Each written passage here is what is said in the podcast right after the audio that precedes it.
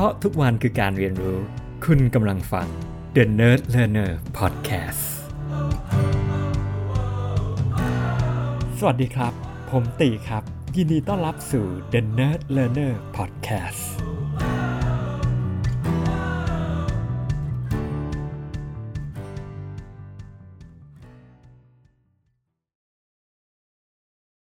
ครับ สวัสดีครับผม เมื่อวันเสาร์ที่ผ่านมาครับ ผมได้มีโอกาสไปตรวจสุขภาพประจำปีนะครับ แล้วก็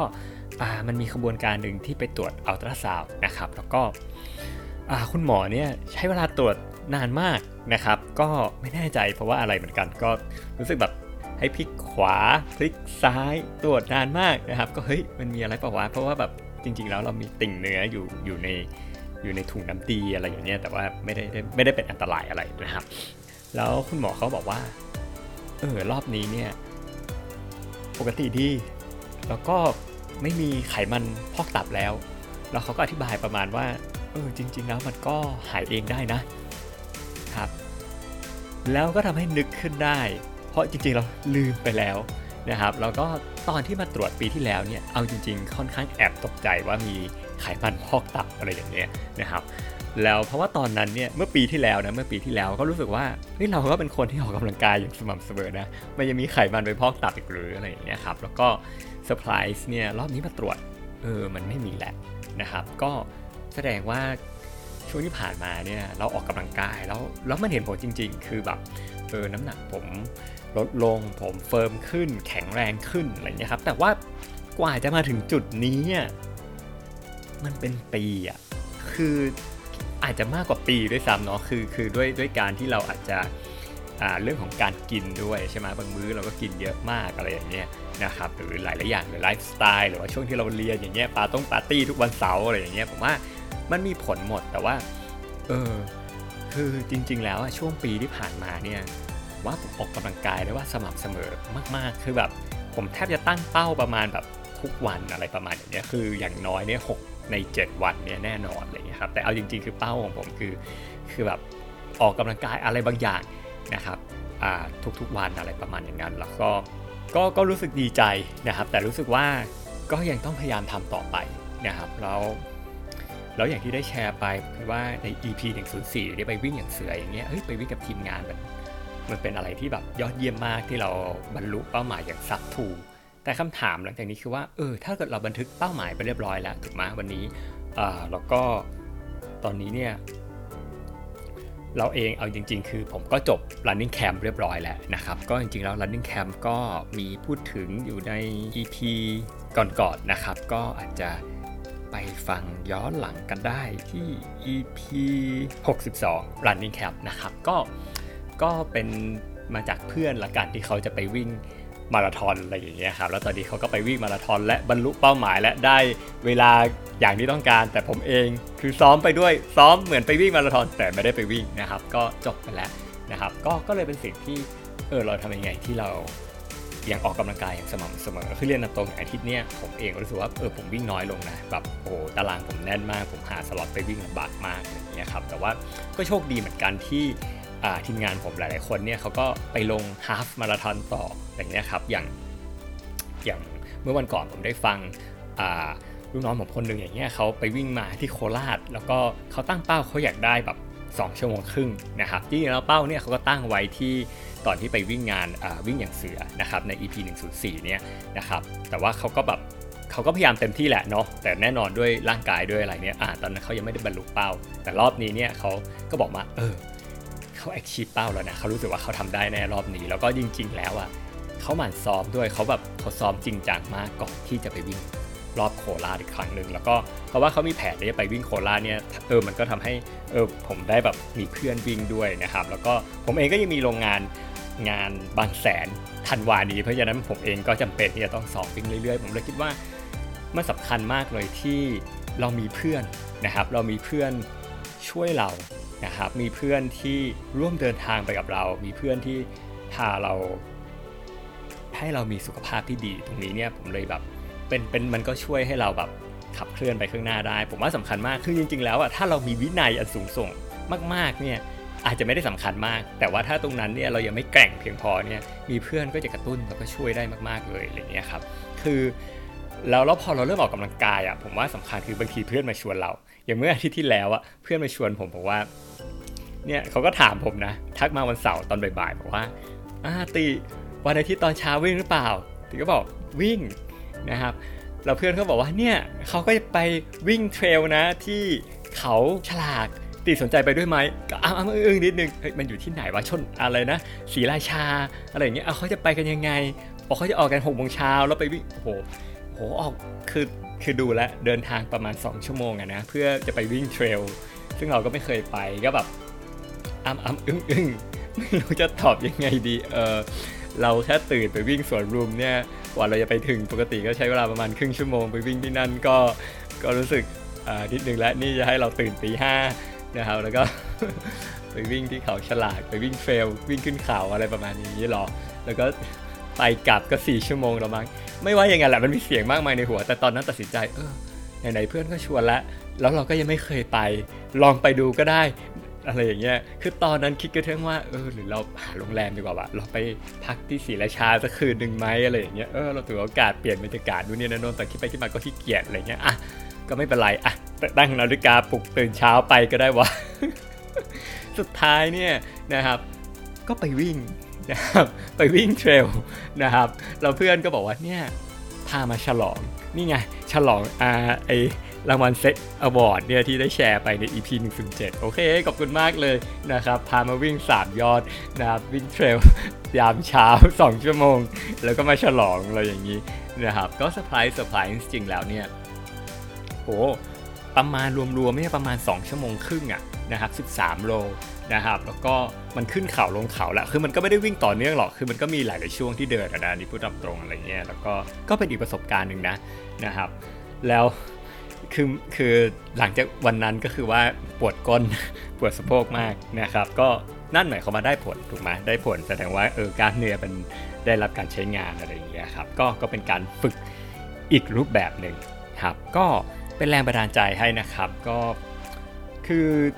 ถามว่าเพราะอะไรผมพูดวิ่งเยอะเนาะจริง ๆ แล้วแบบผมรู้แหละหลายคนผมไม่ได้วิ่ง แต่ว่ามันเป็นกิจกรรมที่ผมว่ามันเริ่มต้นทำให้เริ่มต้นออกกำลังกายได้ง่าย ๆ เลยนะครับแล้วก็ทำได้หลากหลายพื้นที่อะไรอย่างเงี้ยแล้วก็แล้วก็มันก็เป็นอีกวิธีหนึ่งที่ที่ที่ได้สัมผัสธรรมชาติด้วย ถ้าเราไปวิ่งข้างนอกอะไรอย่างนี้นะครับ ก็ก็เป็นกำลังใจให้นะครับ ก็ขอให้ทุกทุกคนมีสุขภาพที่แข็งแรงนะครับ ออกกำลังกายกันเยอะๆนะครับผมจริงๆแล้วเนี่ย EP นี้เนี่ยอยากจะพูดเรื่องมินิซีรีส์หรือว่า Limited Series ของ Netflix ละกันชื่อว่า The Playlist นะครับ คือจริงแล้วผมก็ไม่รู้หรอกว่า Limited Series คืออะไรนะครับ แต่ว่าโอเคพอไปอ่านแล้วมันก็คือซีรีส์สั้นๆ นี่แหละที่ทำมาสำหรับ Netflix โดยตรงอะไรประมาณอย่างนี้นะครับ คือผมเรียกว่าผมตกเป็นทาสของการตลาดนะ คือตอนนี้เนี่ยผมกลายเป็นสมาชิก Netflix แล้วก็มันดูแบบทำให้เข้าถึง entertainment ง่ายขึ้นมากเลยนะครับก็จริงๆแล้วเนี่ยซีรีส์นี้ได้รับการแนะนำมาจากพี่กระทิงเขาก็โพสต์มาอะไรอย่างเงี้ยครับช่วงหยุดยาวเออใครไม่มีอะไรทำลองไป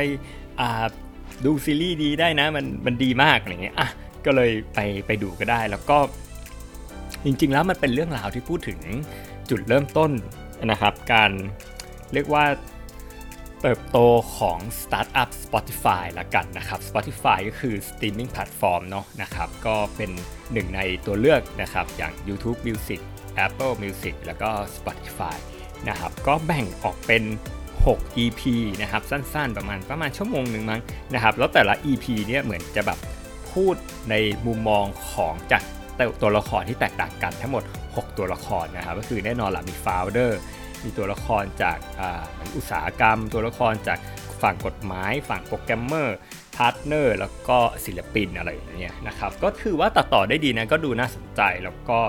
คือผมชอบ จริงแล้วผมชอบซีรีส์ที่ให้หลายมุมมอง ตรงที่ว่ามันเปิดโลกทัศน์ทำให้เราเห็นว่าเออในเรื่องเรื่องเดียวกันอะแต่ละคนมองไม่เหมือนกัน ตรงนี้ผมว่ามันช่วยทำให้เราเข้าใจผู้อื่นได้มากยิ่งขึ้น แล้วก็ไม่ได้ยึดติดกับการมอง สิ่งใดสิ่งหนึ่งจากด้านเดียวนะครับ ก็ ก็เป็นซีรีส์ที่เอาจริงๆแม้ว่าสั้นๆเนี่ยผมใช้เวลาดูสักพักใหญ่ๆเหมือนกันกว่าจะดูจบนะครับ ก็ก็เพิ่งดูจบไปนะครับซีรีส์นี้เนี่ยมัน based on true story เนาะคือมันก็มีเขาโครงเรื่องของเรื่องจริงเนี่ยแต่ว่าแต่ว่า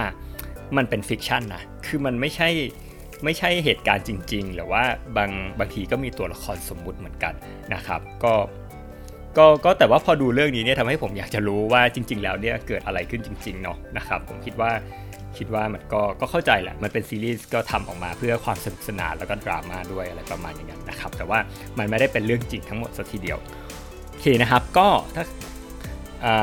ผมพยายามไม่สปอยแล้วกันนะครับ แต่ว่าถ้ากังวลก็อาจจะไปไปดูซีรีส์ ก่อนก็ได้ แต่ว่าเอาจริงๆ มันก็เหมือน docu documentary drama แหละนะ เอาจริงๆ มันก็อาจจะไม่ได้มีอะไรให้สปอยมากแล้วกันในมุมมองในมุมมองผมเนาะ เพราะมันก็คือเป็นเป็นเหมือนเรื่องราวของ Spotify แล้วก็อาจจะมีการตกแต่งเพื่อให้มันน่าสนใจมากยิ่งขึ้นนะครับ ก็ผมว่าเรื่องนี้เนี่ยดูแล้ว inspire ได้เนาะสำหรับคนทำสตาร์ทอัพหรือแม้แต่ผมเองนะครับก็ inspire เหมือนกันนะครับได้เห็นได้เห็นการเริ่มต้นนะครับของตัวสตาร์ทอัพนะครับแล้วก็การฟอร์มทีม นะครับได้เห็นถึง struggle หลายอย่างนะครับ ผมว่าเออมันให้มันให้กำลังใจละกัน เพราะว่าตัวสตาร์ทอัพนี้เนี่ยบอกเลยว่าตอนที่จะทำ streaming music เนี่ยคอนเซ็ปต์ของเขาอะคือ อยากจะให้แบบทุกๆคนอะเข้าถึงเพลงได้ฟรี ไม่มีค่าใช้จ่ายอะไรเงี้ยแล้วตอนนั้นในยุคนั้นเนี่ยนึกนึกย้อนออกไปที่ตัวซีรีส์พูดถึงก็คือว่ามันไปแข่งกับ The Pirate Bay นะครับก็คือเว็บเว็บเถื่อนอะที่ไว้โหลดพวก แบบโหลดบิททอเรนโหลดเพลงเถื่อนอะไรอย่างเงี้ยนะครับถ้าเป็นบ้านเราก็นึกถึงแบบพวก CD บัมพายอะไรพวกเนี้ยนะครับที่ขายกันการเกลือนในตลาดอะไรเงี้ยครับคือทำให้คนไม่ได้ให้ให้ความรู้สึกว่าเออมันก็เนี่ยก็ไปโหลดเพลงเอาดีกว่าแทนที่จะซื้อซื้อแล้วมันแพงมากอะไรเงี้ยแล้วก็โหลดมันสะดวกกว่าอะไรอย่างเงี้ยนะครับแต่ว่า Spotify เขามีมุมมองว่าเออ คือเขาเชื่อว่าเขาทำประสบการณ์ได้ดีกว่านั้นอย่างเงี้ยครับคือวันนี้เนี่ยไปโหลดมาไม่รู้เจอไวรัสหรือเปล่ามันคุณภาพมันโอเคหรือเปล่าหรืออะไรอย่างเงี้ยครับเออมันมันแล้วทำไมมันไม่มีแบบเออเราไม่สร้างอะไรที่แบบเออให้คนสามารถเล่นเพลงได้อะไรก็ได้ที่เขาอยากเล่นแล้วเล่นได้เลย เล่นได้ทันที โดยไม่ต้องดาวน์โหลด ด้วยวิธีสตรีมมิ่งคือสมัยนั้นอะมันเป็น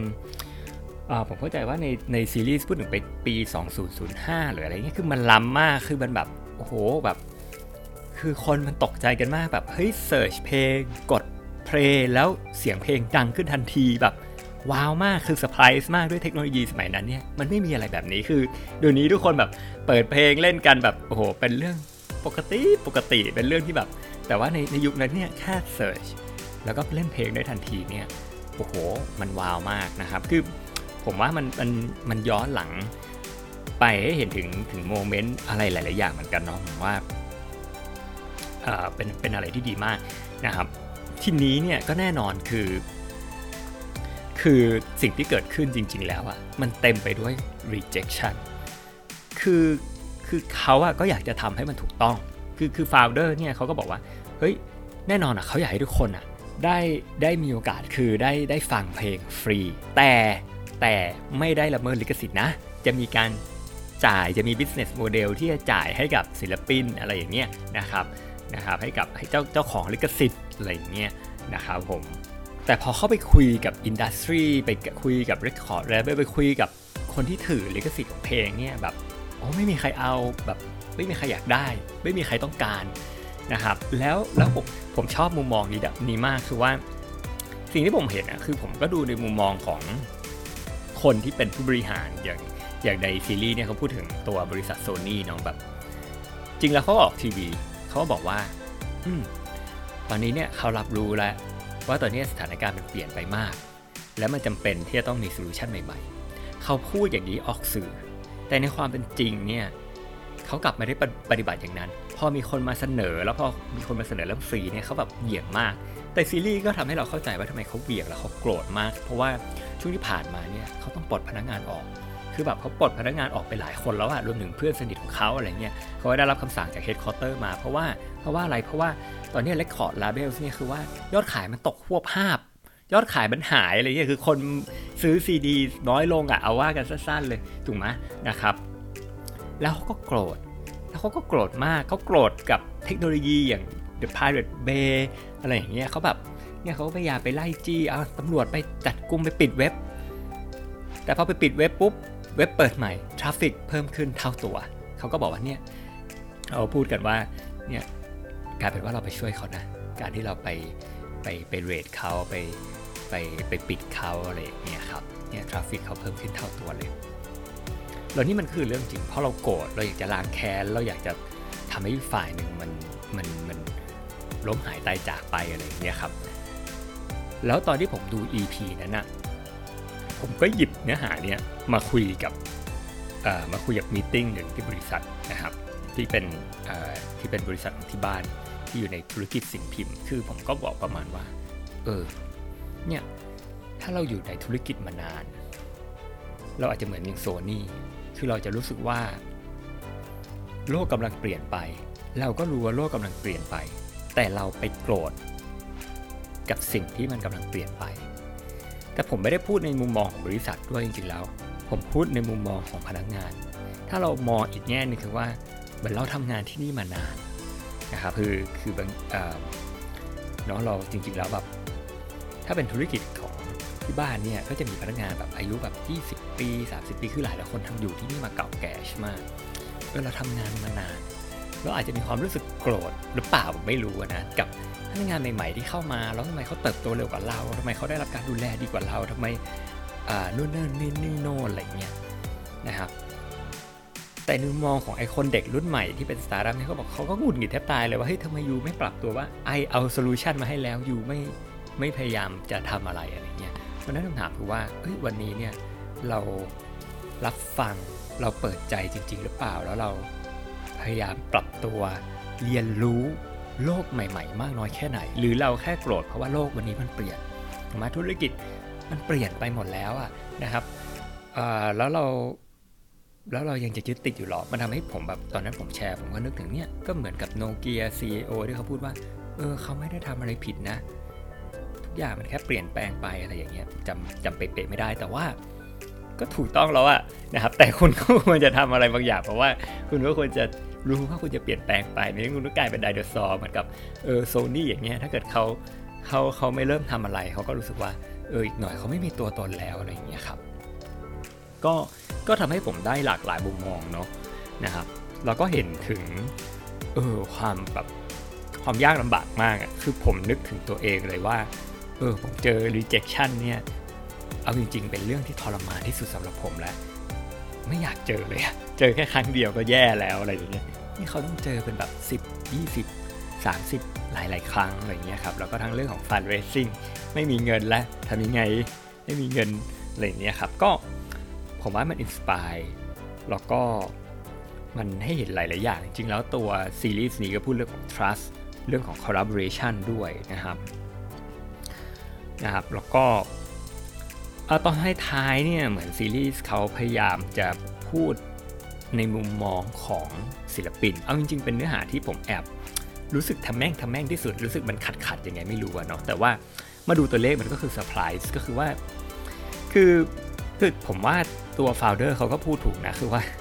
คือพวกศิลปินเนี่ยอาจจะด้วยไม่มีตัวเลือก เขาก็ไปเซ็นสัญญากับพวกอ่า record label เนาะพวก publisher อะไรพวกเนี้ยแล้วแน่นอน record label ในเซ็นสัญญาเนี่ยก็จะมีบอกว่ามีเรื่องของ royalty fee ซึ่งคือคือคนที่เป็น publisher อย่างเงี้ยนะครับก็จะมีสิทธิ์ได้ ได้รายได้ของเขาไปด้วยนะครับก็เลยทำให้รายได้ของศิลปินเนี่ยมันตกออกมาน้อยมาก เพราะว่าต้องแบ่งให้ให้พวกอ่า record label พวกนี้เข้าใจว่าปกติสัญญาอยู่ถึง 70%คือไม่ได้ทำอะไรอะ่ะ เหมือนเป็น distributor แต่ว่ากิน 70%ส่วน artist ได้ 30%ถูกไหมพอไปอยู่บนแพลตฟอร์ม Spotify อะมันก็แบบมันก็ยิ่งทำให้มันกระจายออกมา แล้วกลายเป็นว่า artist เนี่ยอาจจะได้เงินน้อยมากๆอะไรอย่างเงี้ยครับยิ่งถ้าไม่ได้โด่งดังหรือว่าถ้าแบบ วิวไม่ได้เยอะนะ ซึ่งมันก็ตามตาม ratio ตาม proportion นะนี่แหละนะครับ แต่ว่าตัว founder เขาบอกว่า เออ ก็มันไม่ใช่ปัญหาเขานะ ก็ก็เนี่ยศิลปินก็ไม่รู้คุณไปเซ็นสัญญา บ้าๆบอๆอย่างนี้ได้ยังไง ซึ่งมันก็เจอกฎหมายเรื่องลิขสิทธิ์อยู่อะไรอยู่ถูกไหม นะครับแต่ว่าตัวซีรีส์นี้พยายามไม่เห็นคอน FLICT แล้วก็มีบรรยากาศของการประท้วงที่แบบศิลปินรวมตัวกันประท้วงเรื่อง Spotify นี่ไม่ช่วยเหลือคนตัวเล็ก ๆ เลยแบบโอ้โหแบบ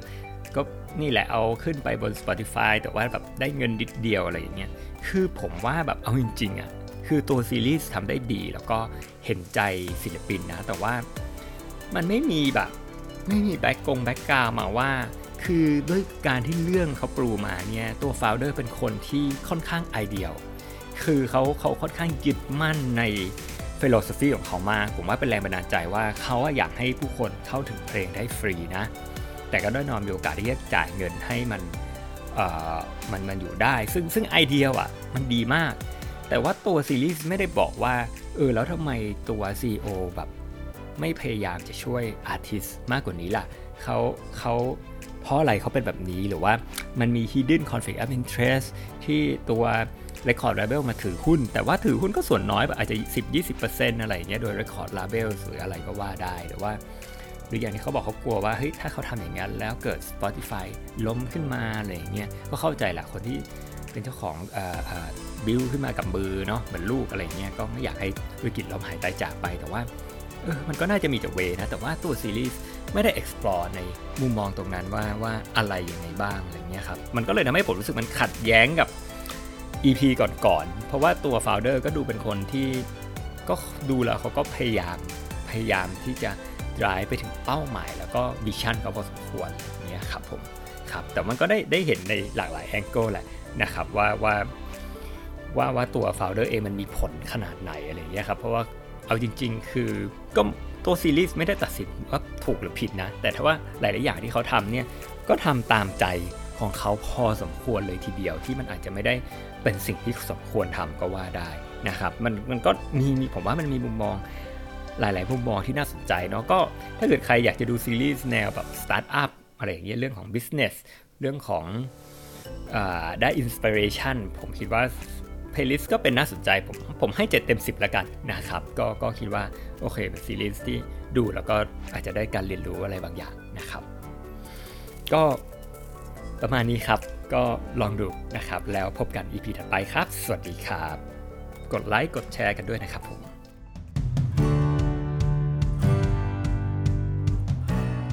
เพราะทุกวันคือการเรียนรู้